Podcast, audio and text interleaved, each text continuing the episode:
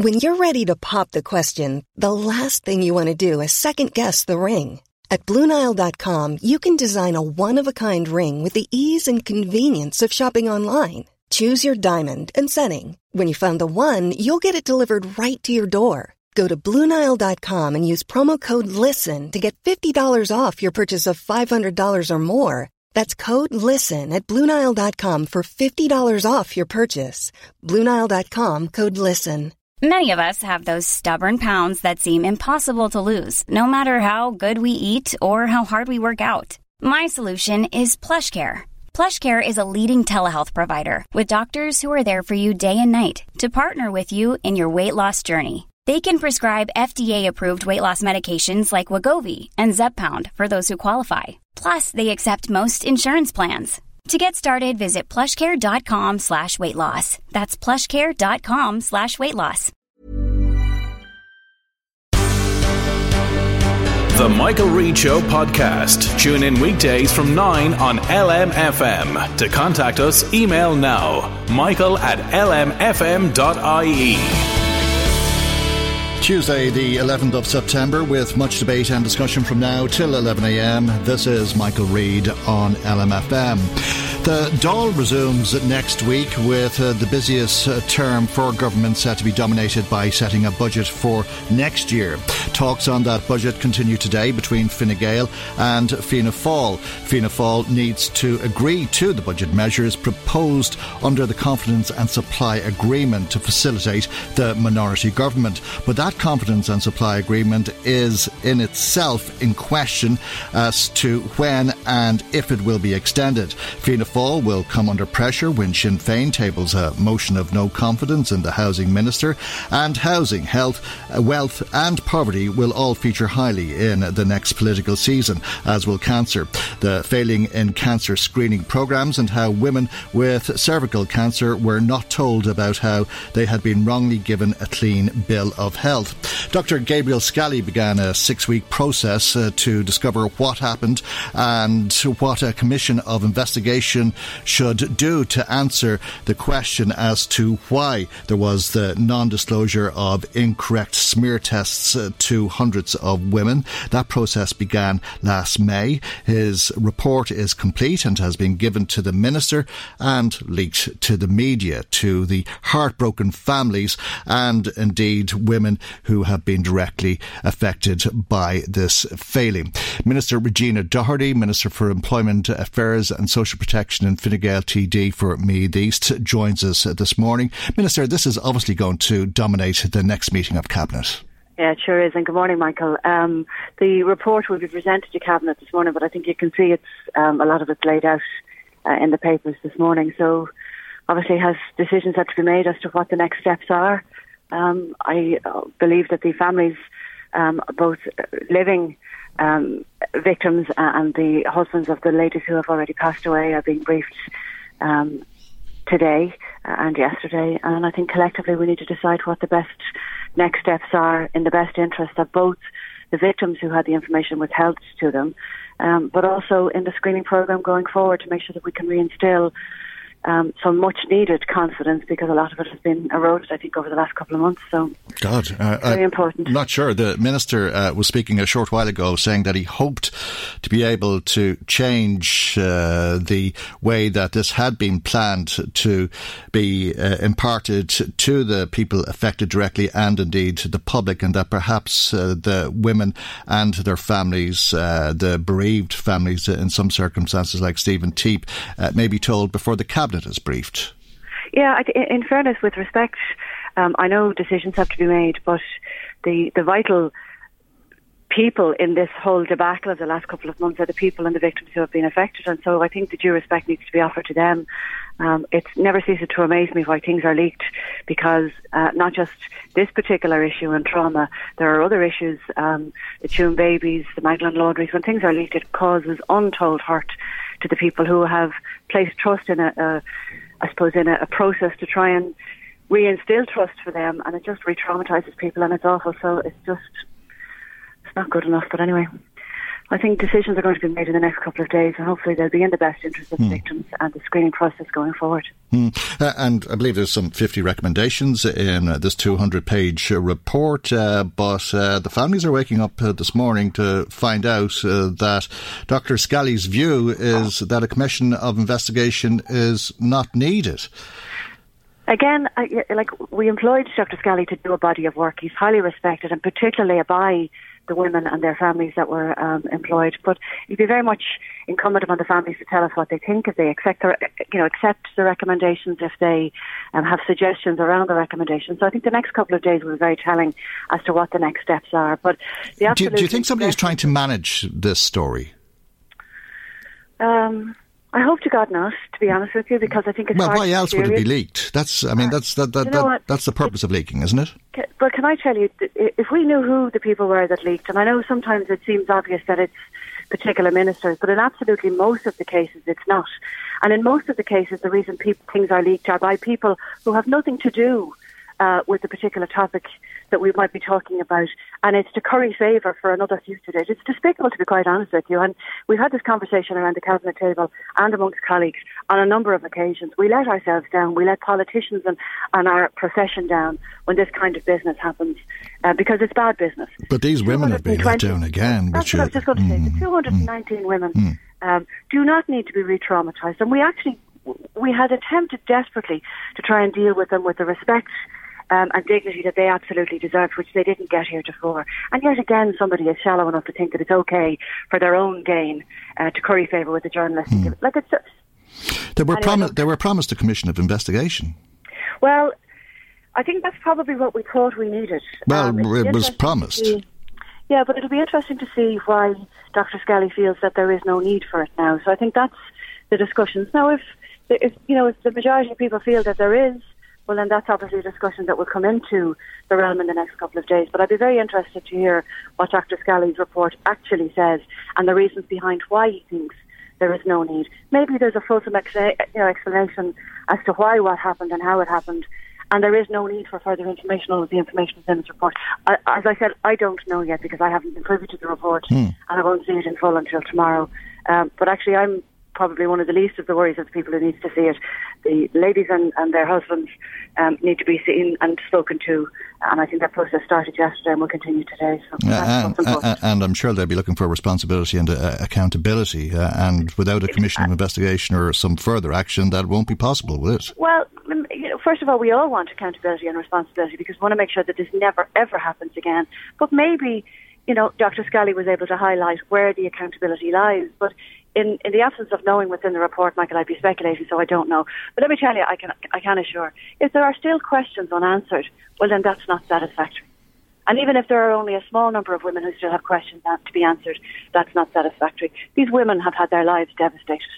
In some cases, we know some of these women have already gone um, to their maker uh, through absolutely no fault of their own. So, you know, I'd like this is as serious as it gets.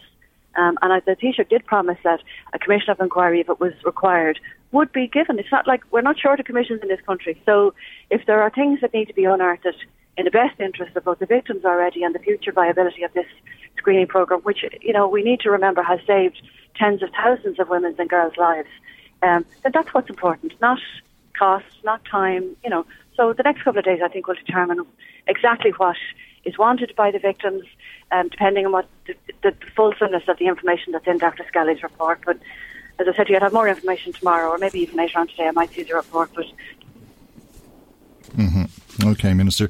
Uh, let's uh, talk uh, about some of the other issues uh, that uh, will obviously dominate uh, Dáil business next week, and that is if there is isn't the dissolution of the Dáil. A lot of this hinges, of course, on the confidence and supply agreement. When do you expect that that will be renewed? Um, I don't think. I think genuinely talk of um, elections is only electioneering. Um, and it's potentially for an election next year or the year after. But you know what politicians are like. We all love elections. Um, I don't think there will be an election. I think there will be um, a thorough discussion on the extension of confidence and supply. Um, you know, I think from the Taoiseach letter that we would like that to happen sooner rather than later. Fianna Fáil have made it clear that they don't want it to happen until after the budget. The budget negotiations started uh, between ourselves and Fianna Fáil mm. last Tuesday. Micheál Martin wrote today. yesterday that the Taoiseach is playing a political game, pure and simple, uh, and that he spent a week trying to create an aura of instability around his own government. Well, you see, there is instability after um, the two budget bills are passed. So after the finance bill is passed and after this, my own social welfare bill will be passed, then the, go- the Dáil and the, the Seanad will be living on a week to week basis. And that's not, you know, uh, uh, fruitful for any parliament. It's not stable. It's certainly not um, the way anybody would want to have their country run. Uh, we are in um, the end days of a lease agreement with Fianna Fáil, mm. and like any good negotiations, you renegotiate something before your lease ends. Well, now, you okay, agreed. You see, the thing here, Minister, is that you agreed to renew it, it at the end of no, no, review it at the end of 2018. Yes. And we're going into the final Dáil session. Yes. And, and, and, what Micheál Martin said, and just a quote from what he wrote in the Irish Examiner yesterday in relation to what you've just said, it seems that the Taoiseach believes that his ministers, like Regina Doherty, can't be expected to do their jobs unless they have a guarantee of two more years of security in office. Well, you know what? It's not about two years. It's about security. So if the security is two months, two years, 12 months, mm. you know, that's what that's what gives us the stability to be able to continue with programs of reform. He said that that's just a, a, another one of the usual attempts to blame everyone else for the government shortcomings. You know what? I, am really loath. You see, now what's the, the, goading that's going on at the moment between Fine Gael and Fianna Fáil, and that's all it is, right? Mm. Is is in an attempt to heighten the atmosphere.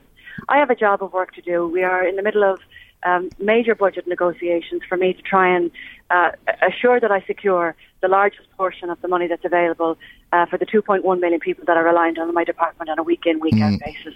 There are other departments that are trying to do the same health, housing, transport. Um, Fianna Fáil, for whatever reason, want to delay these conversations. Well, they say no that you're they say that you're being arrogant, that you're making an arrogant demand for power without accountability. First of all, we're accountable on a week in, week basis, if not to the people, to the Parliament, and to, in particular to the fourth estate, which report literally in minute details to the government's well, you're, you're, you're, you're also, well, that's that's that's the accusation from Micheál Martin, the leader of the main opposition fine. party, and who has fine. a confidence and supply agreement with you, and, and he's al- he's also describing you as the pass the buck uh, government. And why? I'm sorry, I must have missed that. Why were you, why are we the pass the buck? Because, uh, uh, take housing, for example, he said that you're trying to shift the blame to local councils. He said that was as depressing as it is cynical. Mm. Council, I think that the, the, the clue is in the name, and I think Eoghan Murphy described this last week. Council houses and council estates are called such because they are delivered by local authorities, by county councils. Now, there's nobody passing responsibility, but there is a shared and joint responsibility of all of the agencies of the state to deliver on behalf of our Irish people. And that's whether that's the healthcare service or whether it's, you know, local authorities or our local development um, agencies that we're going to launch this week. You know, government agencies deliver for Irish people, and we have a shared responsibility to work together under a programme. Haven't been delivering houses, Minister. Well, actually, if we want to have that conversation, you full know that starting from a very, very low base of practically zero last year, we've built 35% more houses and it's going up year on year. Mm. But we're only two years into a five year yeah. plan. 15,000 15, people are homeless. Well, 10,000 people are currently on the list. We have mm. 79,000 people on the local authority. Peter McVerry puts it down at 15,000, uh, and the government stands accused on an ongoing basis of massaging the figures. Okay, I'm, I'm certainly not going to fight with Peter McVerry, who has given and dedicated his life um, to helping people who are more or less fortunate than most of us are. What I'm concerned about is that the plan that was started two years ago is starting to move and deliver social housing. We will have 20,000 houses built in Ireland this year, which is nowhere close to what was built last year. And as that plan progresses and more initiatives are introduced, like the uh, Land Development Agency that will be uh, announced later on this week, collectively, with our local authorities and our county councils, we will deliver solutions for Irish people. Mm. That is our job. There's nobody passing the book. And again, we're here on inflammatory language for beautiful because we're all anticipating an election. I have a job to do, the Cabinet have a job to do, all of our Fine Gael TDs have a job to do. So if we want to stop with the drama and get back to doing the job mm. that we were employed to do, That's the only reason why we're looking for an extension of the confidence and supply agreement. Yeah. And if anybody is playing games here, it's Fianna Fáil. Okay, but Fianna, So you know? Fianna, Fianna, Fianna Fáil are going to win this game, aren't they? Well, you know what? The only losers in this would be the Irish people. Okay, but So in terms of the political game, desperately trying to tell us how Yeah. sure and responsible they are, and they have been, and that they're not responsible for the crash of 2008, 9, and 10, and all the ramifications since. but you're going to go ahead, Minister, aren't you, and agree a budget with Fianna Fáil, aren't you? We're going to try, yes. Yeah, wi- wi- without with, without renewing or extending the confidence and supply agreement. Well, again, the invitation is open, and Yes. it'll be reissued on a weekly basis for the next couple of weeks. Uh, and you've been told where to go with it. Uh, so, uh, and again, that's so responsible, Michael. Well, uh, th- we're th- that's an opinion. Fianna Fáil says quite the opposite. They say they're being responsible. They're doing what they said they would do. they are, but they would rather bring Ireland to the brink Yeah. um, of having no agreement or no stability just to suit their own political purposes. So, okay. you know? At okay. some point, okay. Okay. I won't argue with point you. over the next couple of weeks, we will agree a budget. Okay, I won't argue with your analysis, but you are going to agree a budget, uh, and unless Fianna Fáil agrees to renegotiate or renew the confidence and supply agreement, you'll do that anyway, won't you? So that means Fianna Fáil has won this spat. This isn't about winning. Like, I don't, I don't know why, and I'm not saying that you're saying this, but I don't know why people would see this as a competition. It's not a competition. Simply put, we want Well- stability to be able to govern the Irish people and to implement the policies. well, it's very interesting to people when the government and the Taoiseach climbs down because you've been saying all along that it has to be renewed in order to agree a budget. And I'm putting No, to no, you. no, God, no, no, no, no. I'm sorry. No? I don't know why you've heard that, but that's absolutely inaccurate. There's nothing to do with the budget. The budget is going to happen. The negotiations are going to happen. Whether we agree one or not agree one will be determined of the outcome of the next couple of weeks' deliberations. And I very much hope we do. And based on the two gentlemen that are the negotiation team for Fianna Fáil, Barry Cowen and Michael McGrath, I very much know that they want to agree a budget. So we're all on the same page. We want to deliver for the Irish people. Okay. Where the dance is here is whether Fianna Fáil want to leave it to the very end of a lease agreement before we start renegotiating it, or have the parallel discussions now. And actually, I don't understand what the drama is, to be honest with you, Michael. We don't want to leave it till the last minute. They do. We might meet somewhere in the middle, and then everybody will wonder what the fuss is. Because the people Hmm. at home are scratching their head thinking, this is just the usual palaver from Fianna Fáil and Fine Gael, and we wish to God they'd get over it. Because I suppose they don't want, uh, uh, and I mean, I imagine that the argument is that they don't want uh, next year to be hearing from Barnardos uh, that uh, there's more children in poverty than has ever been, and that there's no hope of them coming out of poverty. They don't want to hear that there's more people homeless uh, uh, and that it's set to get worse. Uh, they don't want to hear that there's a, a million people uh, waiting for a hospital appointment and it's going to get worse. Uh, the the record well, actually, of government. you- if you see, Michael, Bernard has actually issued their annual report today, um, and I'm actually I'm meeting um, Fergus Finlay hopefully later on this week to discuss my ambition um, to bring the 85,000 children who are living in consistent poverty out of that trap by 2020, as is a programme for government commitment. And I made that statement um, earlier on this year. We have a pre-budget forum around the middle of July to meet with all my NGOs to find out what they feel would be in the best interest of the people that we serve within the Department of Social Welfare and how best we can deliver on our, our commitments. And I made a statement that day that if we don't do something significant, well, then we're not going to meet that target. And actually, the 85,000 children that are living in consistent poverty are 85,000 too many, but the number is slowly coming down, but it's nowhere good enough and never going to be able to achieve the 2020 target. The housing list is actually coming down. We had 167,000 people on the social housing list last year. It's down to 79 now. And the waiting lists, albeit they're enormous, are actually reducing. So slow, steady, incremental progress is what we need to make. But you're not going to make those things when you have the likes of Willie O'Dea demanding, and by the way, who's not even on the negotiating team for Fianna Fáil, hmm. demanding that we give everybody a fiver. Okay, uh, well, well, well. Let's So talk, let, let's let- let's talk about your targets, Minister, because uh, I'm not sure if you've read Fergus Finlay's article in the Examiner this morning, Regina Doherty, but he said uh, that uh, there was uh, this target uh, of halving uh, the number of children who live in consistent poverty from 150,000. Taking 75,000 out of poverty was a pretty daunting figure, but the Tax Strategy Group has estimated that in order to do the same now uh, and half the current figure of 190,000, some 95,000 children will have to be lifted out. Uh, so that's 40,000 more uh, than would have been the case. So instead of, of halving it, you've increased it. No, the actual. Um, I haven't read Fergus's article this morning. Um, the, the latest report is that we have 120,000 children living in consistent poverty, according to the CSO and the ESRI. Um, the target is actually to take two thirds of those children out of consistent poverty by 2020.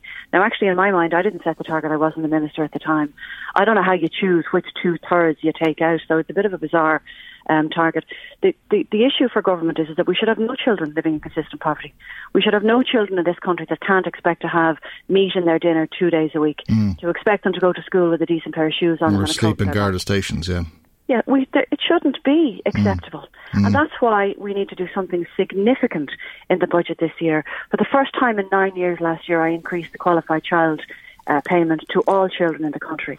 For the first time in eight years last year, I increased the um, lone parents' uh, availability of money that they earn themselves through working to be able to bring home their own money before their social their social welfare is cut. These are the people that are the families that are living in consistent poverty, and if we continue to ignore them because they don't have a voice, because they don't have uh, a very large focus group behind them, or they're not going to see 10,000 people outside Leinster House these are the people who don't have a voice. That if they don't have people like me and Barnardo sticking up for them at budget time, well, then they're going to be consistently left behind, and we won't reach our targets. But I'm mm, absolutely adamant that that will be number one on our list there, number one on my list this year. Okay, well, I don't think Fergus Finlay would see Barnardos on the same page as government policy. Well, he's an organisation. He's a gentleman who has been serving Barnardo for the last nine years. He's retiring mm. later on this year, and he has made a significant impact to the tens of thousands of families and children that he and Barnardos um, have assisted over the last number of years. He's always been at the coalface. Um, he relies on the generosity of the general public and the taxpayer's purse to be able to do that. But we rely, when I talk about working with us, we rely in government on the basis of his advice as to what can be done to best achieve, you know, what we want is, which is okay. to reduce those numbers. All and right. it's not just about money. Well, if it was about money, it'd be easy. I'm sure he'll have plenty more to say to you later in the day as Barnardos launches that report. Minister, we leave it there for the moment and thank you indeed for Thanks joining us here on the programme this morning. That's uh, Fine Gael TD for Meath East, Regina Doherty, who's uh, the Minister for Employment Affairs and Social Protection. Michael, Reade on LMFM. Uh, what may not be so high on the political agenda in the next Dáil term is uh, the cost of motor insurance. It's very expensive, but we all know that. So it's yesterday's news as such. This is according to the AA, which says the government appears to be bored with insurance and has allowed the issue to grind to a halt. We're joined by Conor Faulkner, Director of Consumer Affairs with AA Ireland, and this follows on from the release of a survey of 5,000 motorists who, uh, to a large extent, believe uh, that there's a high level of fraud when it comes to personal injury claims. But why is it, Conor, do you think uh, that the government has become bored with it? Is it because it's become commonplace for the rest of us? Um, I think that's probably it exactly, Michael. Yes, I mean in 2015, early 2016, the cost of motor insurance was was the big crisis. I mean, it was rocketing up. It came from what was probably too low a base. I mean, a reckless insurance industry was selling it below cost, and those chickens were coming home to roost. But even so, it shot up. I mean, everybody's insurance premium effectively doubled. And heaven help you if you're in one of the problem categories, if you had a claim or penalty points or a returning immigrant or something like that. Um, and government at least said they were treating it as a priority. Now, we were lobbying very hard on that at the time, and there are a number of reforms that we wanted made.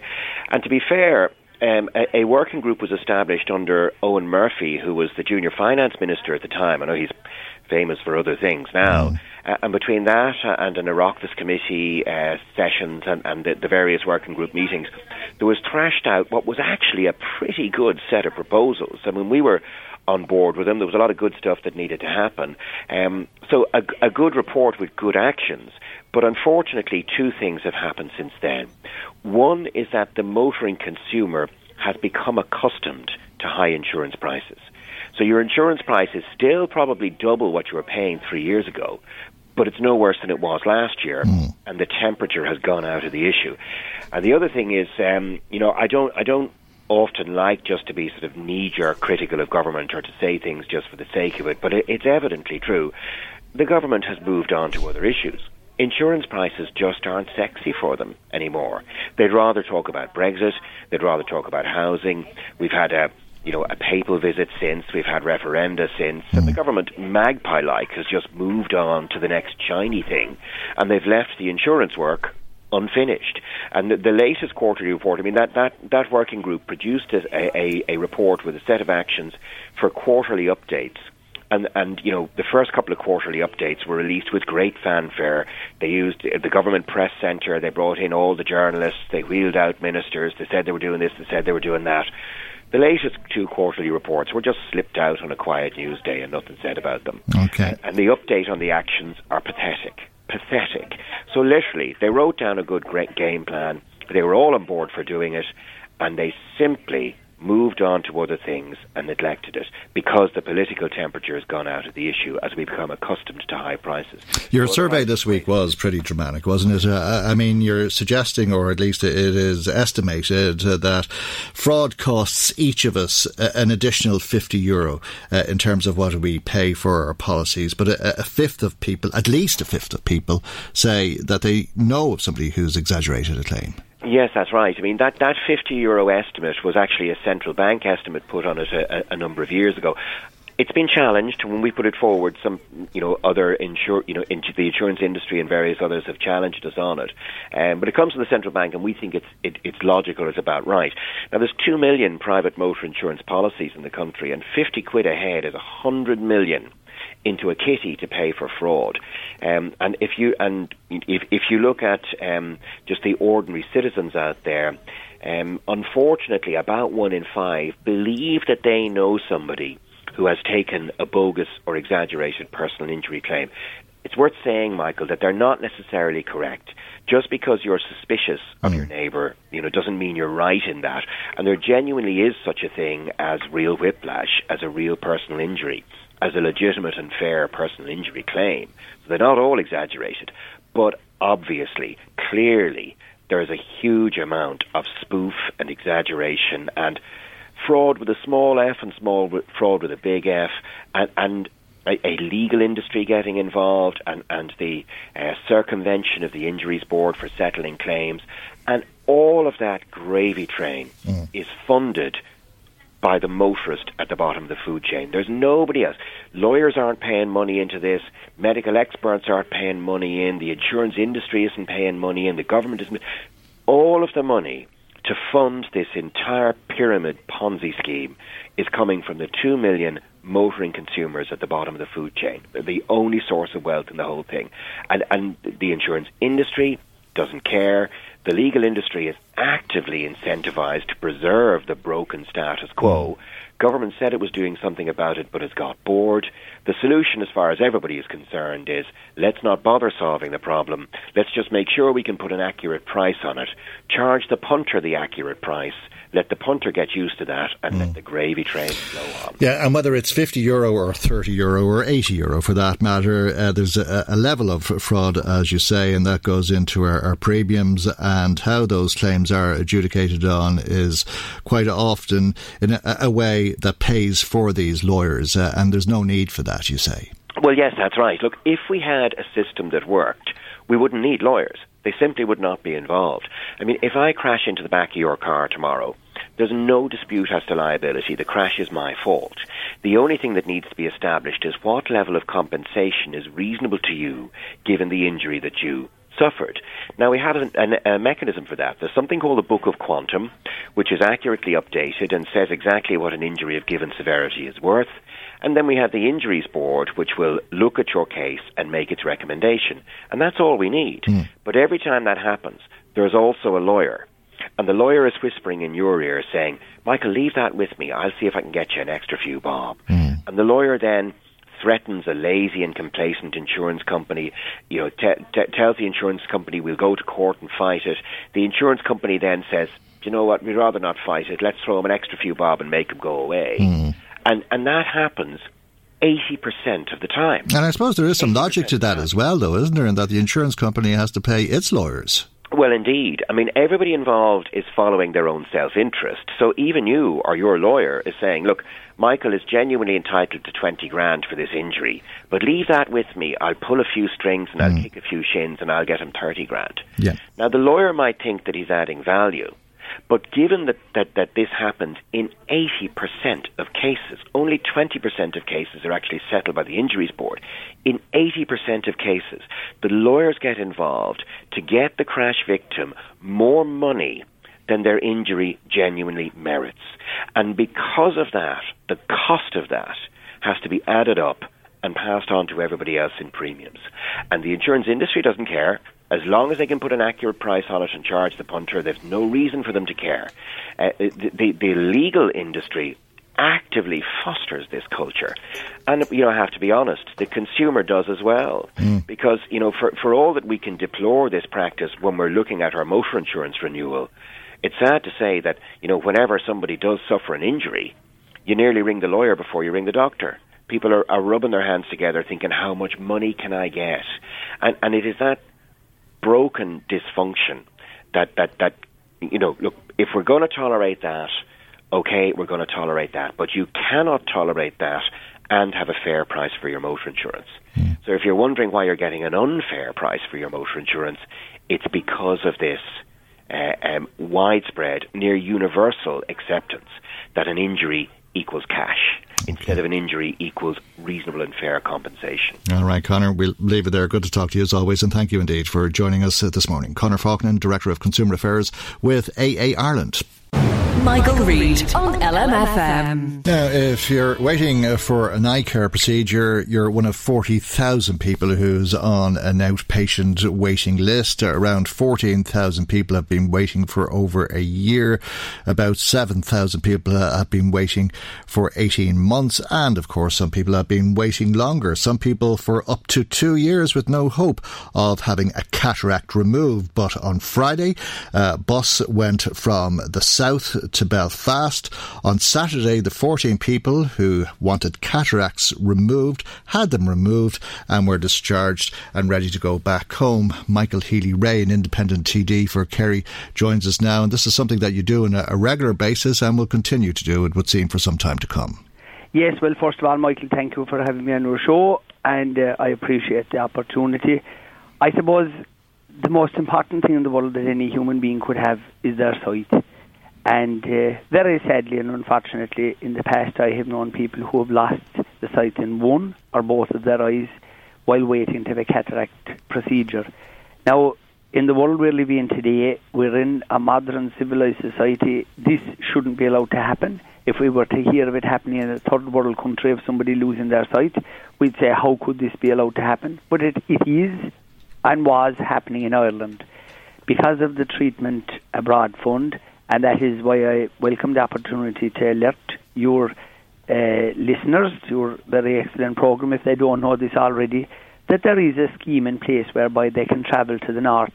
Now, I'm ashamed to say that. Uh, that this is the case. People mm. shouldn't have to do this. I I think it's wrong, and, and I'd like to say that at the very outset. And if anybody is critical and saying, well, why don't the politicians fix it and have it that we can do it here? Well, unfortunately, and I'd be the first person to put up my hands and say, I've been fighting about cataracts for 10 years, and unfortunately, this is the best solution that I can find to somebody who needs to have an operation urgently and who is in danger of losing the sight in one or, one or both of their eyes, is to travel to the north. Now, it is a very excellent service. It's done in a private hospital. Yes, you have to pay for it. The cost is approximately 1,600 euros.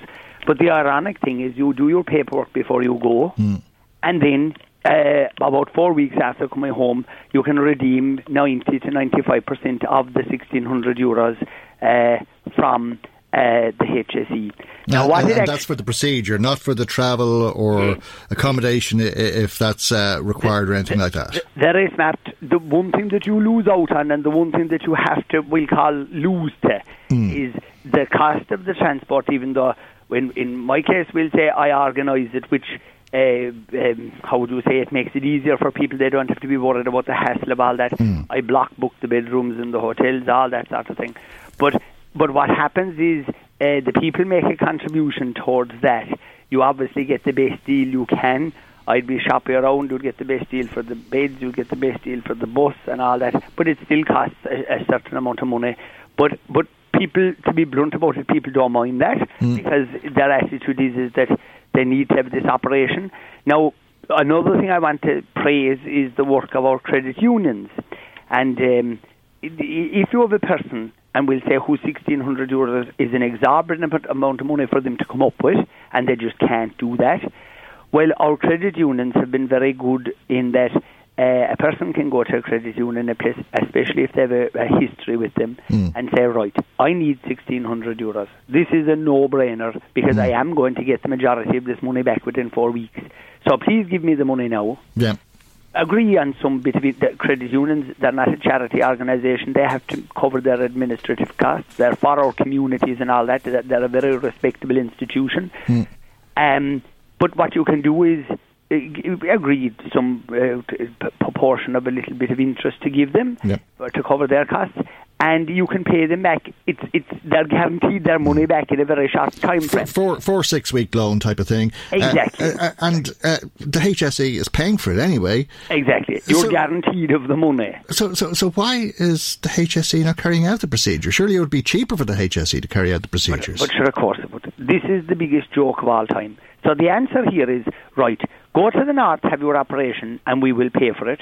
Stay here in the south where we have the facilities to do the operation, mm. but we won't do it for you, and you'll be left on a waiting list for one, two, three, four, and five years. Possibly blind in that time, as you say. That, that you will go mm. blind. Yeah. And like mm. that is absolutely outrageous, you know? Mm. And this is the problem that we're up against. So what I want to do is, and this is how would I say, this has nothing to do with politics, right? This is just about alerting people uh, to a, a, facility that's there. And and another thing I want to remind you of, um, Michael, is and your listeners, this is not just restricted to cataracts. This morning I was arranging a, a lady who who needs a knee surgery. And uh, unfortunately, the surgery, the woman is in agony. It won't happen in, in, in the south on time, we'll say, to leave her, mm. alleviate her pain. So I, I was discussing the opportunity of she going north to have the operation. Again, I'm ashamed of our health service that this is the case, but at the end of the day, if a person needs something to be done, uh, and if they're, how would we say, good enough to travel and able to travel, now the only disadvantage with a bigger procedure like a knee or a hip operation is that the cost is more. And again, you have to come up with it you will get it back, but like it's it's a big deal to come up with the amount of mm. money because you can be talking about you know operations of that nature go between six and, and ten and eleven and twelve thousand euros. Indeed. And mm. and it, while it's very smart to say, oh yes, Michael, you will get your money back, but you must bloody well come up with it in the first instance, which is no joke. Okay, well, it'll but give some people some food for thought, and uh, it is. And you have very very excellent politicians in your area that I'm sure that would help and facilitate in the same way as I do in Kerry that they would be interested in, in doing what I would call the donkey work. Right? Beyond, beyond the doubt. Eh, and any one of them from any of the parties or none, I'm sure they would be willing to put their shoulder to the wheel because at the end of the day, and this is how we started and this is how I'd like mm. to finish, God gave you two eyes when you came into the world. Until you go out, you'd like to have the two of them to see around you. And I think it is probably one of the most important things that anybody could do is assist somebody in having that procedure carried out. And it's such a straightforward procedure. The only thing I describe it is it's like looking out the window of the car and the car all dirty. Mm. And then you come along and wash it, and all of a sudden you can see out again. And it, with a cataract in your eye, it is literally as simple as that. It's a very quick. Um, you know, how do you call it, non-obtrusive operation uh, procedure, we'll call it, that uh, it doesn't cause distress really to the person. A few days, they're back to, to, to normal again and Fantastic. fine. Okay, we'll leave it there. Independent TD for Kerry, Michael Healy-Rae, thank you very much indeed.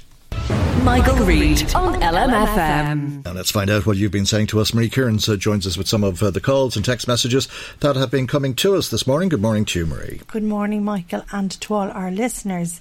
In relation to the Scally report, Charlie from Navan phoned in and he says, I must say, what a miraculous turnaround for Dr. Scally. For the first few months, he was finding it hard to get information, finding it a struggle to get what he needed. A couple of months later, seems to have the whole thing covered and settled. find it all very strange. As for the leaking of documents, I feel it's a total insult to the victims. It is nothing new in Ireland, of course. They wouldn't be the first victims that have been 100% insulted, not even thought of. In reality, regardless of what your commentator is saying now, Michael, it is simply the case that people do not matter. It is an absolute disgrace, and I am very disappointed. Okay, well, our, our commentator, I think, was equally disappointed, uh, the commentator being Minister Regina Doherty, and as to how the documents were leaked, well, I suppose the reality of it is, is uh, that few of us have seen this report, and few of us have had sight of the contents of the report and know exactly what Dr. Scally is saying or why he believes a commission of investigation is not required at this stage, but perhaps the few people that have seen it is key to the answer as to how it was leaked. Grania, on the same topic, says that uh, that the content of the Scally report was leaked should be investigated, she feels. It just shouldn't be accepted. It's an absolute slap in the face to victims and their families. I think it's disgraceful. When you think of all that the families have been through, they should not have to find out what's in the report through leaks. Mm, and quite often, as is with the case with leaks, uh, they end up being selective leaks and uh, put into the context of the overall report, uh, it may read somewhat differently mm. than how it is being reported on Fianna Fáil and Fine Gael. Sean from Drogheda got in touch to say that both parties must think the electorate is stupid. I think they are role playing at the moment, Michael, attempting to be at odds with each other, says Sean. We all know that they'll kiss and make up and agree a budget. Fianna Fáil have a chance to make a difference to the homeless crisis by supporting the no, no confidence vote in Eoghan Murphy. But will they do that? No. It's all fake and a load of nonsense. Okay, well, Sean. I suppose uh, you'd need a, a, crystal ball to know if that's actually the case, uh, but uh, time will tell, no doubt. Hold that thought for a moment, though, Marie, if you will, because uh, the Minister for Communications, Denis Naughten, is uh, to meet with senior executives from Facebook and Google uh, and to press them to confirm the age of young people when they go online. This follows the annual report from Cyber Safe Ireland yesterday, which found 32% of children. Hey, I'm Ryan Reynolds. Recently, I asked Mint Mobile's legal team if big wireless companies are allowed to raise prices due to inflation. They said yes. And then when I asked if raising prices technically violates those onerous two year contracts, they said, What the f are you talking about, you insane Hollywood ass?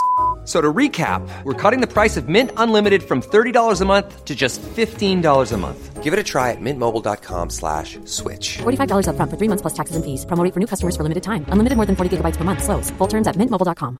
There's never been a faster or easier way to start your weight loss journey than with PlushCare. PlushCare accepts most insurance plans and gives you online access to board-certified physicians who can prescribe FDA-approved weight loss medications like Wegovy and Zepbound for those who qualify. Take charge of your health and speak with a board-certified physician about a weight loss plan that's right for you. Get started today at plushcare.com slash weight loss. That's plushcare.com slash weight loss. plushcare.com slash weight loss. Hey, it's Ryan Reynolds, and I'm here with Keith, co-star of my upcoming film, If, only in theaters May 17th. Do you want to tell people the big news? All right, I'll do it. Sign up now and you'll get unlimited for $15 a month in six months of Paramount Plus Essential Plan on us. Mintmobile.com slash switch. Upfront payment of $45 equivalent to $15 per month. Unlimited over 40 gigabytes per month. Face lower speeds. Videos at 480p. Active Mint customers by 531.24 get six months of Paramount Plus Essential Plan. Auto renews after six months. Offer ends May 31st, 2024. Separate Paramount Plus registration required. Terms and conditions apply if rated PG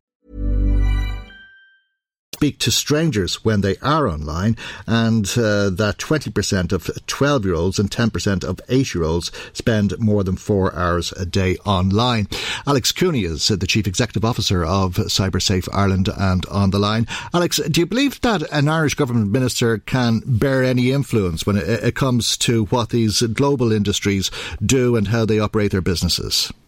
Yeah, well, I think it's really important that he's taking these issues uh, directly to the headquarters um, because clearly the, the age verification measures are not working. Um, we surveyed over 5,000 children aged between 8 and 13, so it's, it's a pretty con- comprehensive picture uh, of what's going on. And we found that 70% of them were, were accessing social media. You know, and 97% of these kids are under the age of 13. Uh, which is which is the minimum age on some of the apps. 16 is the minimum age on other apps, and then of course we've got the digital age of consent, which says that children should not be accessing services, these sorts of services, so social media and so on, uh, without parental uh, consent. Um, and in, in, in, our experience, some are accessing, accessing them with parental consent, and then we need to look at how informed that consent is and, and whether parents are are making uh, an informed decision or are giving into pressure from their from their kids uh, to get the latest device or to be allowed to download the latest app. Um, and and then some kids are simply lying about the, their age to bypass it. It's, it's all too easy to do. Mm. Uh, and uh, without uh, the uh, intention of the companies who host these sites uh, to verify the age of the children. Is there any way of controlling your child's behaviour? Because quite often adults feel it's gone beyond them, that it's something that uh, the chance to deal with came and passed. I think that that certainly we're finding that a lot of parents that we're talking to do feel very overwhelmed. They don't know where to start. They they feel like their kids know more than they do, um, and I, and I think parents are under huge pressure from from their children um, to, to to be allowed to partake in, in this kind of digital revolution, and to an extent, um, it you know we should be encouraging children to engage with technology, but but what we need to be doing is ensuring that it's it's a healthy um, engagement, that there's a healthy balance in, in our online and offline lives, and also that the, the, the, the, way that they're engaging is, is a positive one. So, you know, learning to code, for example, is a really uh, positive way of, of engaging with technology and, and skills that will serve them well well into the future. Um, you know, co-use, so playing with parents, so playing a game with a, with a parent, or look at parents looking up good educational games for their kids. These are all positive ways uh, for children to engage in technology. What we want to do is shift uh, the, the balance away from you know less positive uses uh, of uh, the internet, mm. and and to ensure essentially at the end of the day that there is a healthy balance, and parents do have a really important role to play in that. And I think we also, as parents, uh, and, and, I'm a parent too, mm. we need to think about modeling our good, you know, modeling good behavior and thinking about how we're engaging as parents with technology and what message that's giving to our kids. So it's no good kind of saying to our kids, listen, you're, you've got to get off that, you know, you're on it all the time and then we're you know we have our own faces stuck in the screen you know mm. when when our kids are trying to talk to us. So, so what does that mean? Uh, i mean i think everybody says something similar to what you've said uh, but uh, does it mean anything specific? Uh, because uh, when uh, it comes to all of these things we all believe that the problem lies elsewhere. It's somebody else's child who's at risk it's I, no, I think we've all got uh, a, a part to play. We, you know, as as as parents, we can set the tone for our family's uh, relationship with technology. So, at what age do we allow children to use social media, or at what ages do we prohibit them from well, using it? Well, for one thing, I, I should say is we, we as an organisation are not advocating that children should be on, online under the age of thirteen.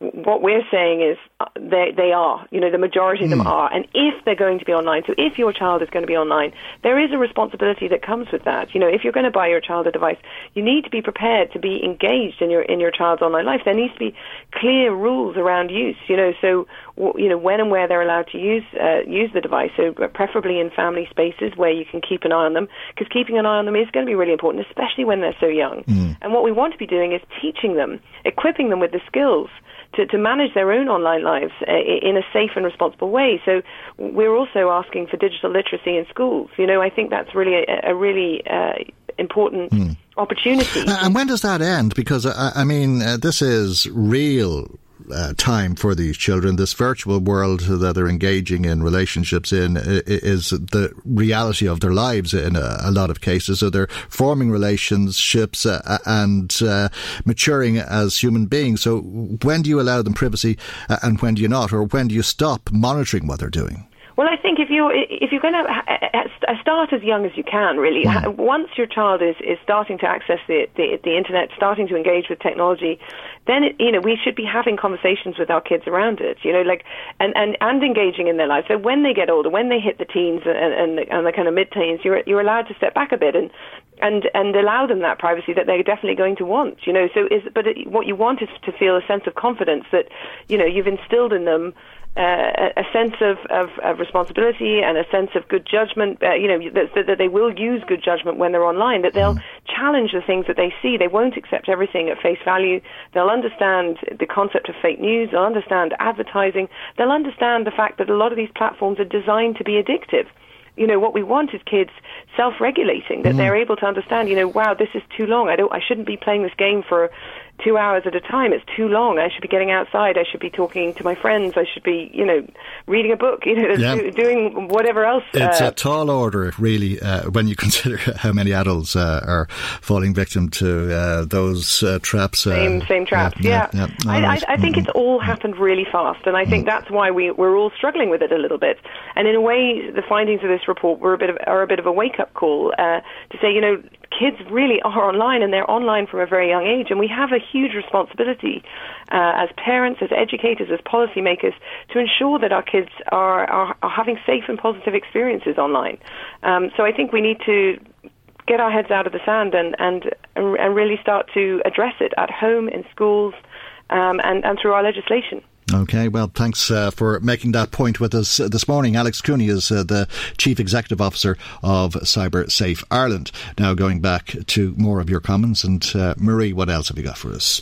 If I can just go back, Michael, to uh, Fianna Fáil and Fine Gael, seems to be occupying the minds of lots of our callers this morning. Three, Teresa from County Meath was one of those callers, and she thinks that Leo Varadkar wants Fianna Fáil to continue to support the government before the budget, and then, if the budget is not pleasing to the people, they can always say Fianna Fáil agreed with it and kind of put the blame on them. this is what she thinks. Okay. She says, it seems to be me, me, me with Varadkar, with people lying on the streets and lying uh, on trolleys. What is going on, she feels, is unreal. All right, interesting stuff. I'm not sure if everybody agrees, but I'm sure they'll let us know if they do or not, as the case may be.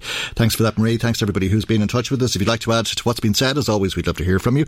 Our telephone number is 1857 15958. Marie and Maggie taking calls on that number now, 1857 15958. Or you can text us on 086 1800 658. Michael, Reade on LMFM. Now, Dr. Gabriel Scally has written his, his report. It's uh, due to be published uh, tomorrow, and it will make some 50 recommendations following on from uh, the cervical check scandal. Dr. Scally, I'll obviously knows what's in the report. The Minister for Health, Simon Harris, knows what's in the report. Undoubtedly, some officials know what's in the report. Minister Regina Doherty, as we heard this morning, doesn't know exactly or hasn't seen sight of uh, the report, as would be the case with all of uh, the cabinet, uh, the women uh, affected by the scandal, and indeed uh, their families. Uh, but some people in RTE and some people in the Irish Times have at least had sight of some of the report, and the families and those affected are waking up up to the news that it's Dr. Scally's view that a commission of investigation is not now required.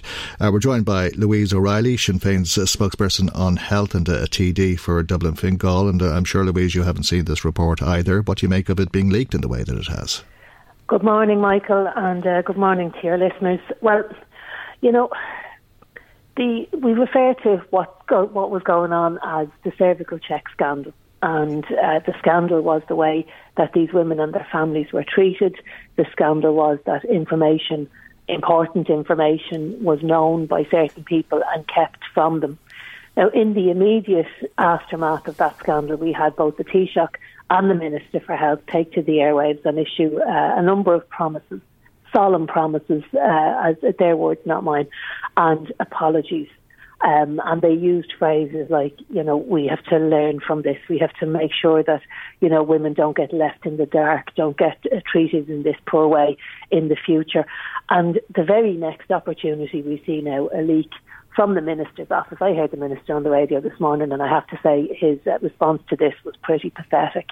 Uh, he said he doesn't know where the leak came from. There aren't multiple copies of this report in circulation.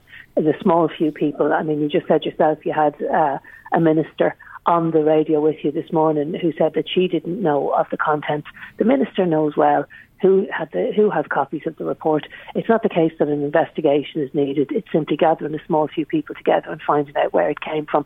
But that's not the central issue because even if we identify who the person uh, the person is, the book stops with the minister. And yet again, we see that these families have been uh, these families have been let down. And Stephen Teap who very sadly and tragically lost his wife Irene uh, as a result of this scandal. Stephen Teap was on social media this morning saying that he felt disrespected. So you know, this is not about mm. the feelings of me as the, the opposition spokesperson on health. It's not about about your feelings either, Michael. Mm. I'm sure you're mm. as outraged as I am. This is actually about the people who uh, are impacted by this and the promises that were made to them, the disrespect that has been shown to them. And you know, the minister now is talking about bringing forward the briefing. So he he tweeted this morning that he was uh, very pleased that um, Professor Scally is now going to brief the victims of this ahead of time and they will be briefed today. Mm. Now, I wrote to the Minister during the recess and I made it very clear to him that from a Sinn Féin perspective, that what we felt was the very least that these women and their families deserved was to be the first to see the report.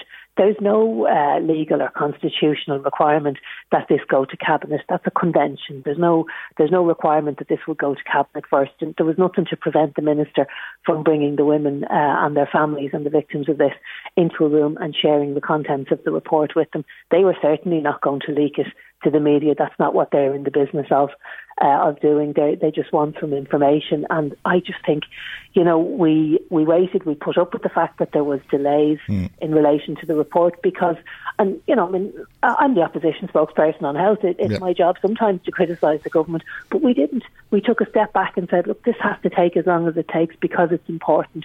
We tried not to make a political football out of it um, or to leave ourselves open to accusations that we would do such a thing.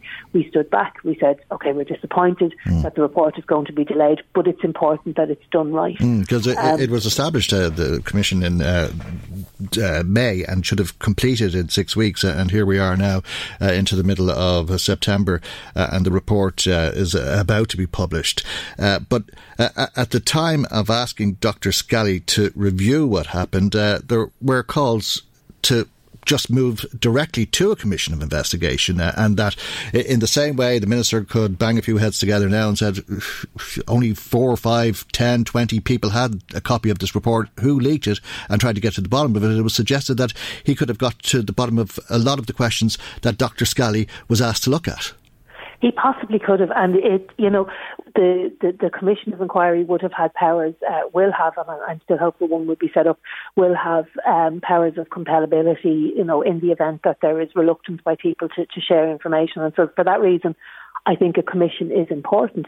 However, the, uh, the, the minister knows well that uh, he knows well the people who have sad sight of that report. He knows well, I would imagine, where the, the leak is coming from, uh, despite what he said this morning. But that's really a bit of a side issue. What it is, is it's just another layer of disrespect shown uh, to these families. And you know, it might be uh, you know, we could say now that a commission we could have we should have gone straight to a commission, but we listened to the families as well, and the families wanted to engage with the Scally process. They met with Professor Scally. They mm. were happy that he was going to do a good job. They were happy that he was going to uh, you know make an initial finding, and then we could move to a commission. And the problem sometimes with a commission is that, uh, you know, because of the nature of the, the way commissions of inquiry are conducted, uh, because of the legal requirements, sometimes they can take an inordinately long amount of time. And if you remember, Michael, and I'm sure your listeners will as well, at the time, you know, the, the women who were coming forward, um, you know, they, they were young women who were extremely sick. There was a time imperative in terms of getting some information out into the public domain and getting some answers for those women, which, you know, was why we all of the uh, all of the, the, the opposition parties and, and, the government backed the Scally report because we believed that that was the best and most efficient and quickest uh, way to get some important information out into the public domain. At no stage did we say that that was going to rule out a commission of inquiry. In fact, I see it very much as the precursor to a commission of inquiry. What I did say to the minister at the time, and I'm, I'm on the public record as having said this, is that we should use the time while the Scally report is being compiled, that we should have used that time to make some amendments to the legislation governing commissions of inquiry to make them more streamlined, to make them more efficient, and to ensure that they deliver. Um, regrettably, the government didn't uh, take that piece of advice from Sinn Féin, but I hmm. still mm. think there is a lot of merit in uh, in having a commission of inquiry. And I say this, Michael, and I probably mm. should have said this at the outset. I haven't seen. Uh, you pointed that out. I haven't seen mm. the Scally report. I have heard that Professor Scally hasn't recommended that there be a commission of inquiry. But I also heard the, the minister mm. uh, promise, regardless of what was in the report, that there would be a commission of inquiry. And I sincerely hope that this is not going to be. I, have heard, I've, I've, I've, heard, I heard the minister actually saying this morning uh, that Dr. Scally has not recommended that there wouldn't be a commissioner of investigation. It's his view that he's made 50 recommendations, uh, mm. but the uh, establishment of a commission of investigation uh, is not one of the recommendations, and neither is it uh, recommended that there wouldn't be one. But he has made it known that he doesn't believe uh, there should be a commission uh, because it can be dealt with. The system can be made more efficient, and some of these problems ironed out far quicker by moving to solve the problem problems rather than uh, investigate what happened. Uh, but are you concerned uh, that because all we have to go on is the reports from RTE and the Irish Times this morning that the leaking may have been selective leaking? This was a political move. The leak was a political decision. The minister is allowing some information out into the public domain, or sorry, I'm not saying the minister allowed the public. The leak allows information to come out into the public domain. And when we uh, had questioned the minister previously, uh, practically as one, um, the, the opposition spokesperson said that the drip feed of information via the media in some instances into the public domain was not acceptable. And that's exactly what this is. Um, that's exactly what this is. I, I was very, very shocked because I genuinely uh, thought that um, on this instance, given the sensitivities, given the people involved, and given the high profile of the cases, uh, that there would indeed um, be some degree of sensitivity shown to the families. It's really unfortunate that it has happened the way that it has. And I heard mm. um, Lorraine Walsh this morning on the radio, and I mean, she made the point these are people with young families. Uh, you know, Stephen Teap is a man who has a job and two small children to look after. They had made arrangements to be in Dublin tomorrow. They now are going to have to try and rearrange so that they can be in Dublin today, when really the respect should have been shown to them to keep that information. It's it's not mm. it's not important that members of the public know. Yeah, and as I understand it, Vicky Phelan was due to be treated tomorrow, uh, and she was trying to rearrange that so that she could be available for the briefing. Uh, but uh, I mean, uh, this is a scandal that saw the head of the HSE, Tony O'Brien, resign, and there were questions about other people, including the current minister uh, and his predecessor, the Taoiseach, uh, Leo Varadkar. and surely a, a, commission of investigation, if it was established, would be asking who knew what when and that would include questions put to both ministers. Absolutely, and I would like to see uh, a commission, and I'm on the public record as having called for this previously, that any commission of investigation has to look at the decision to outsource these, uh, that at the decision to outsource originally the um, outsource the screening to the labs in America. And the, that decision was a political decision because we had the medical laboratory scientists in front of the Joint Oireachtas Committee on Health, and they were very clear. They said it wasn't a clinical decision in 2008 when that decision was made to outsource to America, that it was an entirely political decision. Now, those are their words, not my mm. words. Um, so that it has to go right back. It has to look at what happened under the Fianna Fáil government. Okay. When you know they, they made the decision to outsource, mm it has to examine all of that. And that's mm. why I think a commission of inquiry might be necessary so that we can get to the absolute root of the uh, root cause of this. Uh, okay, and, and, we saw uh, Minister Harris uh, being surprised uh, and uh, being given information last minute as he's about to make statements in the Dáil about this. you said that you believe this is a, a political leak. Be more specific, if you will. What What do you think the minister knows about this leak? Well, a very small number of people are aware of the contents of that report. So I think the minister can very easily find out who it was. Whoever it was that leaked it, I'm sure believed that they were uh, that they were doing some sort of a service. It's clearly come from the Department of Health. I can't see that it would have come from anywhere else. Um, and I believe that it is motivated by political motivations. I mean, there's no there's no clinical reason for that leak to happen. There's certainly no compassionate um, or empathetic reason for that leak to happen.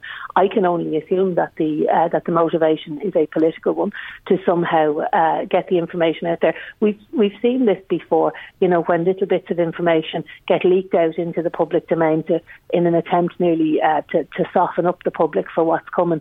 Um, my fear is that the minister may now backtrack because it wouldn't be the first time uh, that he's backtracked on a promise that he made, and that he may now backtrack on the commission of inquiry. And me personally, I believe, um, and, and my party believes that that would be the wrong course of action because I think we do need to look at what happened right the way along, going right back to the decision taken by Fianna Fáil to outsource uh, to the, the, the, labs in America. Okay, well, this is uh, obviously uh, going to unravel uh, over the next couple of days uh, as more information from the report itself becomes public. Uh, but we leave it there for the moment, and many thanks as always for joining us today. Louise O'Reilly, Sinn Féin's spokesperson on health.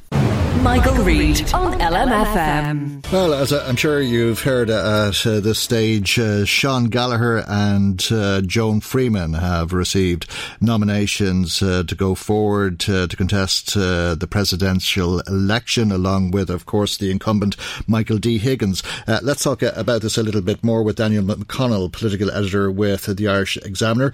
Daniel, thanks for joining us. I heard you say on Claire Byrne last night you believe there'll be five candidates. Indeed, you're reporting in the Irish Examiner this morning that there'll be five candidates. Yeah, so we know that the incumbent Michael D. Higgins is obviously in the race. He can nominate himself. We know that Sinn Féin are likely to nominate Liadh Ní this weekend. That decision will be formally taken this weekend. And on foot of the decision taken by councils yesterday, uh, Sean Gallagher and Joan Freeman are already confirmed as candidates in the race, and it is expected that the other dragon, uh, Gavin Duffy, the businessman and kind of consultant, is likely to uh, enter the race as well. He already has the support of three councils. He just needs one more, and it's widely expected that Louth County Council will give him that backing uh, when they decide to take their vote. I think it's that's uh, as early as next week. If he doesn't get the backing uh, of Carlow beforehand, is it? Yeah, basically, it's up to any other. Uh, sorry, excuse me. Um, it's up to any other of the remaining councils that, that have not yet uh, uh, attributed their vote to any of the the, the candidates to to support um, any of the other one, uh, any of the other people who are expressing an interest. Um, both Joan Freeman and Sean Gallagher had basically said that once they'd gotten the support of four councils, they would essentially withdraw from seeking further nominations to en- enable anyone else um, who's seeking to get into the race to, uh, to allow them to do so. Um, so it very much is the case that, that, that Gavin Duffy now stands on three, and it is widely expected that, that at least one of the council will, will be more than happy to put put his name into the mix. So, as I said, we were reporting this morning, and as I said on TV last night, yeah, we are looking at a five-person field, and I, I wouldn't struggle to think that any of the other um, aspirant candidates are likely to get uh, their nomination. I think you know you would have seen some expression of interest from at least one or one council so far um, if they were in the mix, but we haven't seen any of that. Um, you know, so mm. there might be an awful lot of those people who have sought to get on the ballot paper uh, being left disappointed at the end of the day. There is uh, the other route, uh, though, of uh, getting a, a nomination uh, from 20 Oireachtas members, isn't it? Yeah, it is, but I suppose that's a much more difficult task given the fact that the Fine Gael TDs and senators, the Labour TDs and senators, uh, Fianna Fáil, uh, TDs and senators, and now the Social Democrats are all backing Michael D. Higgins. Uh, you also have um, Sinn Féin obviously going to they're going to back their own candidates. So you have a huge tranche of TDs and senators already off the pitch because that they've either aligned themselves to Michael D. Higgins or they're aligning themselves to Sinn, to the Sinn Féin candidate. Um, so therefore, all attention is on the independents, and I know that uh, Michael Fitzmaurice uh, has been seeking a meeting, a gathering of, of the independent TDs and senators to try and see if they can lend their voice or lend their support to at least one candidate. But I'm kind of struggling to see them coalescing behind any of the candidates that are not already in the race. Um, I mean, there would have been a move if Sean Gallagher or Gavin Duffy were struggling. I think you would have may, maybe seen a move behind them mm. and Joan and Joan Freeman as well. I mean, you know, she is a sitting senator, um, but given the fact that they're all now, well, so it's given that uh, Joan Freeman and Sean Gallagher are already in the race and Gavin Duffy is very much like to be in the race you're now looking to see whether not those, those, that independent support may go somewhere else. But again, I'm just struggling to see which of those other candidates um, could unify that block of, of, rather disparate independents. Okay, and Sinn Féin will confirm uh, their candidate this weekend that's the plan. Yeah, there's a meeting this weekend, and, and ultimately, what we, you know, we're all being tipped off, and we're all being led to believe that Ní Riada, the MEP for Ireland South, uh, first election in 2014, is likely to get the nod. Um, you know, there was a move last night to put Caoimhín Ó the departing TD for Cavan Monaghan's name, into the mix. Uh, I think that was probably more a gesture of, of kind of you know recognition of his, his service to the party, rather than actually being uh, a kind of a genuine attempt to try and scupper um, the move to, to, to put Ní onto the onto the ballot paper. Um, but again, time will tell. I mean, uh, you know, if, if momentum is built up over the next couple of weeks, then that, that situation could change. And kind of this is only my read of it as, as mm. of now. Mm-hmm. Um, but we'll wait until the weekend. But again, ultimately, you know, you take a step back from this. Sinn Féin are getting into the race very late in the day. Uh, you know, if they, if you, you know, you would think that if they genuinely harboured ambitions to kind of win the race, they would have had a person in the field much, much sooner than this. So you kind of get the impression that they're going to use this exercise to forward the brand of Liadh Riada, to forward the brand of Sinn Féin, this new party under, under Mary Lou McDonald, more inclusive, selling this idea of, you know, a united Ireland once again. Um, rather than actually kind of trying to, to make a genuine tilt at, at Michael D. Higgins. That's again my view as of now. Um, you know, you know, he is in a pretty unassailable position as of now. I mean, he, it's his very much to lose. I mean, mm. you know, repeated opinion polls have said that he, he holds a commanding lead. However, once the sort of the, the campaign gets uh, underway in earnest, and I suppose you, you know, he's down as a kind of, he has to get down and dirty as a kind of a regular candidate as opposed to being the incumbent. Um, then, then that might change and his numbers may, may narrow slightly. But you know, barring any major disasters, it's very much I think his to lose. I think he, mm. you know, you know, even those who are opposing him uh, have had little or no criticism of him of how he's performed his duties as president. So I mean, he is in a very strong position. Um, but you know, campaigns can change everything, as we know. Uh, and uh, do you expect? Uh, president Higgins to engage in debates uh, with uh, people contesting his position?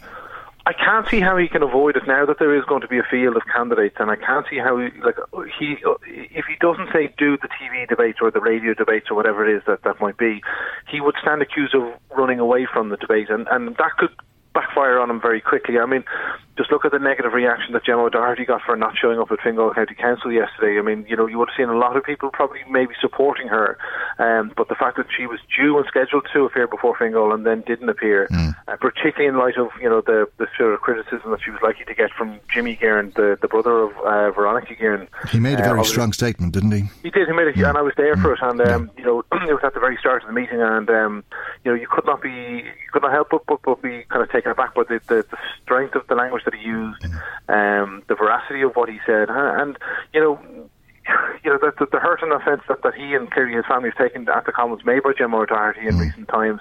Again, now, to give her her due credit, she is sticking by her story. I spoke to her last night and she said she will not be silenced by anybody, mm. including Jimmy Guerin. So, I mean, she was certainly you know, vehement in, in her in, in, her stance. However, Jimmy Guerin saying that only he's only ever come across two people uh, who thought that John Gilligan uh, wasn't responsible for his sister's death, uh, John Gilligan and uh, Gemma O'Doherty.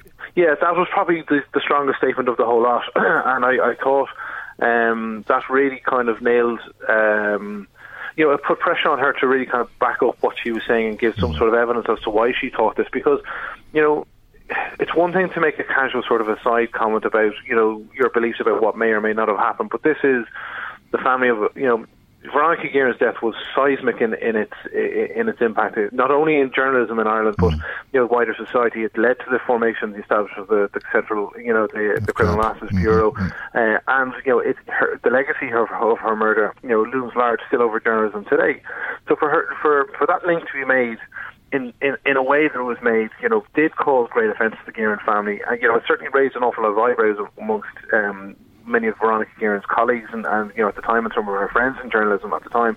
Um, and, and ultimately, what we're seeing now is, you know, the you know, Jimmy Guerin, I suppose, was speaking on behalf of his family, his late mother Bernie, who I would have known when I worked in the Sunday Independent. She was a lovely woman, um, you know, he was obviously speaking on behalf of the family, you know, and the hurt they they are being that they are uh, having to go through. Um, so it just, you know, it's been a kind of rather unseemly episode altogether. And I thought, um, you know, you know, within the space of two and a half to three minutes, you know, Mr. Guerin kind of nailed. Uh, I thought nailed, nailed the, the real position. I mean, uh, there's no evidence to suggest that there was a state uh, state involvement or state collusion in the death of Veronica Guerin. Um, and uh, you know, I, I, I thought, you know I think it's now incumbent upon Gemma O'Doherty, who's, you know, since when being pressed about this issue, has been kind of refused to comment. I think she did a, a doorstep with Paschal Sheehy of RTE, and she, you know, he was asked, she was asked several times, uh, what, you know, where's the evidence for her comments, and she just simply refused to answer the question. So I think it's now incumbent on her to, to, to clarify this matter. Um, but I, I ultimately, you know, you're, you're getting back to, to the wider race, you're kind of struggling to see where does she get herself onto the nomination papers, where does she and the likes of Kevin Sharkey and the others uh, who who have been named and expressed an interest, you kind of you're struggling to see you know, where they get the, the 20 nominations from the Oireachtas or where do they get the names, you know, of the, or the hmm. backing of four councils, you know, at this stage. But, you know, there's still a bit of, there's still a bit of time to, to play with. Okay. Uh, and you know there may uh, yeah, there may be a surprise or two down the line, but uh, you know, as of now, I, I, still think we're looking at a five uh, five person field for, for the presidency in October mm-hmm. 26th. Okay, well, we're a, week out from uh, the next political term. The Dáil resumes uh, next week, and the Fianna Fáil think-in taking place today. A lot of the talk recently to do with the budget, the confidence and supply agreement, which is agreed first, and indeed housing and other related matters but all of that now has uh, been overshadowed uh, by the Scally report. Indeed, the leaking of uh, the Scally report today, and uh, Louise O'Reilly of Sinn Féin uh, telling us a few moments ago she believes it was a political leak. Uh, this is going to be a very big story, not just today and tomorrow, but for the coming days. Absolutely. I mean, the Scally report, you know, delayed Scally report was due, you know, uh, initially kind of uh, at the end of May, early June. Um, we're now into kind of mid-September now at this stage, and you know, the manner in which this, like, you know, we had heard, you know, obviously, you know, from our point of view, from a journalist point of view, we knew the Scally report was likely to land this week. We knew it was likely to go to cabinet on on Wednesday, um, and uh, you know, so obviously you're making inquiries, and you know, what we were getting back initially was, listen, we're adamant that the families must be briefed first before you know before it's kind of made available. Um, so then, when you see leaks like that, not only in our own paper um, but in the Irish Times and on RTÉ and elsewhere, um, you know, it does kind of like Simon Harris having to go out on radio this morning to try and, and kind of apologise to those affected, you know, because obviously the likes of Stephen Teap and the other family victims have expressed their outrage and, and discussed it, and they're upset at reading about this in the newspapers, you know, having been given that promise that they would be kind of briefed first. Um, it, you know, hmm. it's an unfortunate episode. Uh, you know, you know, obviously there's a public interest, huge public interest, so you can defend it from a journalistic point of view that it's in the newspapers or whatever like that. But I suppose, you know, from a government point view, you know, those who are seeking to put it out there, um, you know, do stand accused possibly of, of, you know, trying to kind of control the message. And you probably would have thought on this particular one, you know, it would have been best to try and keep it locked under, you know, keep it much more, you know, locked down. And um, how will that feed into Fianna Fáil thinking uh, and its position of facilitating the minority government? Yeah, I, I mean, Fianna Fáil have made it very clear that you know they've had plenty of opportunities, you know, and plenty of issues that they could have, you know, called cried foul on confidence and supply, you know, not least housing and health and all the rest. But cervical check is obviously one of those issues that, that really, you know, has, has exercised the, the public consciousness in, in recent months. Um, it'll be very interesting to see what what Fianna Fáil decide to do today. You know, you know, will they how how they express their outrage or how they express their, their disquiet in relation to this? I certainly don't get any sense immediately that this becomes an issue that a government might necessarily fall over. Um, you know, I, I, I you know, again, we're just looking to see, you know, if if this government is to fall this side of Christmas, you, you know, you're looking, you're just kind of beginning to look around. Well, what issue could a break happen?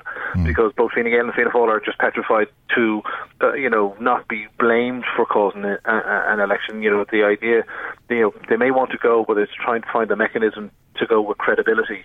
Um, that's the difficulty, and. Um, you know, but in relation to the Scally report, you know, we obviously now have a timeline. You know, it looks like Simon Harris will brief the victims today ahead of, you know, as opposed to tomorrow as he, as he originally intended. Um, he has to try and mitigate the damage on this because it's clear, you know, the, the families feel very let down, and rightly so, in my view. Um, and also, as well, you know, there, there is a legitimate public interest in all of this to, to know exactly, you know, whether or not we can have confidence in the cervical check system, uh, whether or not, you know, you know, people will be held accountable for clearly gross negligence, in my view, as to what went on. Um, and ultimately, you want to see kind of um, uh, procedures and policies put in place to ensure that this sort of thing can't happen again. Okay. What I would hate to see, Michael, to finish off with this, what you'd hate to see is a kind of another report coming, you know, blaming no individuals but blaming, you know, the system's failures because they're the sort of reports that the system can simply wash away and ignore. You know, what we're what we'd like to see, hopefully, if we can, is something that you might actually say, person X in a particular position was responsible, and they need to be held accountable. And ultimately, you know, we wait to see the report in its entirety. All right, we'll leave it there, and thank you very much indeed, as always, Daniel McConnell, political editor with the Irish Examiner. Michael, Reade on LMFM. Time now, as is usual around this time on a Tuesday, for our weekly visit to the Garda Crime Desk. As usual, there's a, number of incidents Garda are investigating locally, and perhaps you can assist with those investigations. Garda Fiona Kerr of Navan Garda Station joins us for the report this week, and we begin in Drogheda, where Garda are investigating a robbery. That's right. Good morning, Michael. On Sunday last, that's the 9th of September, at approximately 7 to 7:30 p.m. at the Maxol filling station on the Donore Road in Drogheda, the two people entered this premises, one of which was armed with a syringe. So as you can imagine, this was indeed a very frightening experience for the staff member involved. They demanded the contents of the till, and then they both left the shop on foot. So just to remind listeners again, happened on Sunday last, that's the 9th of September, around 7 to 7.30pm. And maybe somebody recalls seeing two people in the vicinity of the Maxol filling station on the Donore Road in Drogheda, even perhaps earlier in the day, or maybe someone saw a vehicle or anything which may have caught their eye and they thought might be a little unusual. So the Gardaí and Drogheda are investigating this incident and would be very appreciative of any help from our listeners this morning. We've uh, theft from a, a, car in Duleek to report on next. Yes, last Saturday, which was the 8th of September, between 6.30 and 7.30pm on Church Road in Ardcath, Duleek. The owner of the vehicle parked their car and went into Mass, and when they returned to their car, they noticed that the rear left hand side window had been smashed and a handbag had been stolen from under the passenger seat. Now, we do always advise that people should never leave any goods visible in, the, uh, in an unoccupied car uh, be it a handbag, a phone, or a laptop. Now, in this particular case, the bag was in fact under the seat. However, I would advise people that if you are leaving anything in your car, to have it stored or secured before you arrive at your location, rather than doing it when you're there. And this is simply to prevent opportunists who may observe you placing your bag or your phone either under a seat or in the boot of your car. So the Gardaí and are looking for assistance with this incident, which took place last Saturday evening between 6:30 and 7:30 p.m. on Church Road in Ardcath. All right, more items uh, stolen from a vehicle in the next report. Uh, this uh, is uh, a work van in Drogheda. That's right. On Thursday, the 6th of September, between 10am and 11am, at the Aura Leisure Centre on Marley Lane here in Drogheda, a white Renault van was broken into, and there were a number of tools taken in this in- incident, which was of significant loss to the owner. Specifically, what was taken were two DeWalt nail guns, a DeWalt angle grinder, a Stanley saw, a DeWalt drill, a skill saw, and four DeWalt batteries. And perhaps somebody listening this morning recalls being at or in the vicinity of the Aura Leisure Centre on Marley's Lane in Drogheda around 10am and 11am, it can be a busy time with classes going on and people attending while children are at school. So if there was anything that you saw that was unusual or suspicious, don't hesitate in contacting the Guardian Drogheda. And also just want to take this opportunity to remind people again of the importance of clearly marking their property to make it easily identifiable.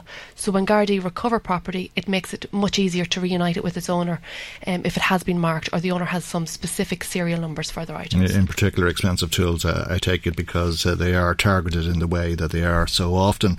Uh, we go to Knockbridge next, uh, where Gardaí are investigating a burglary. Yes, Thursday last, that's the 6th of September again, from 8am to 5pm at Newtown in Knockbridge. So the homeowners in this case were gone to work for the day and on their return they noticed that their shed had been broken into and the doors in fact had been kicked in and a very valuable bicycle and a lawnmower were stolen. So again as with the previous incident just to re- reiterate the importance of having valuables marked and easily identifiable. And also given the time of year now we're coming into autumn winter and the evenings are getting starting to get darker a little bit earlier and it might be a good idea for homeowners to reassess their home security and to make sure they have an alarm fitted and that it is used and not only when the house is vacant but also at night and that there is sufficient lighting outside your home, and sensor lighting can be very effective, particularly in rural locations. And there are lots of useful and practical ways to secure your home.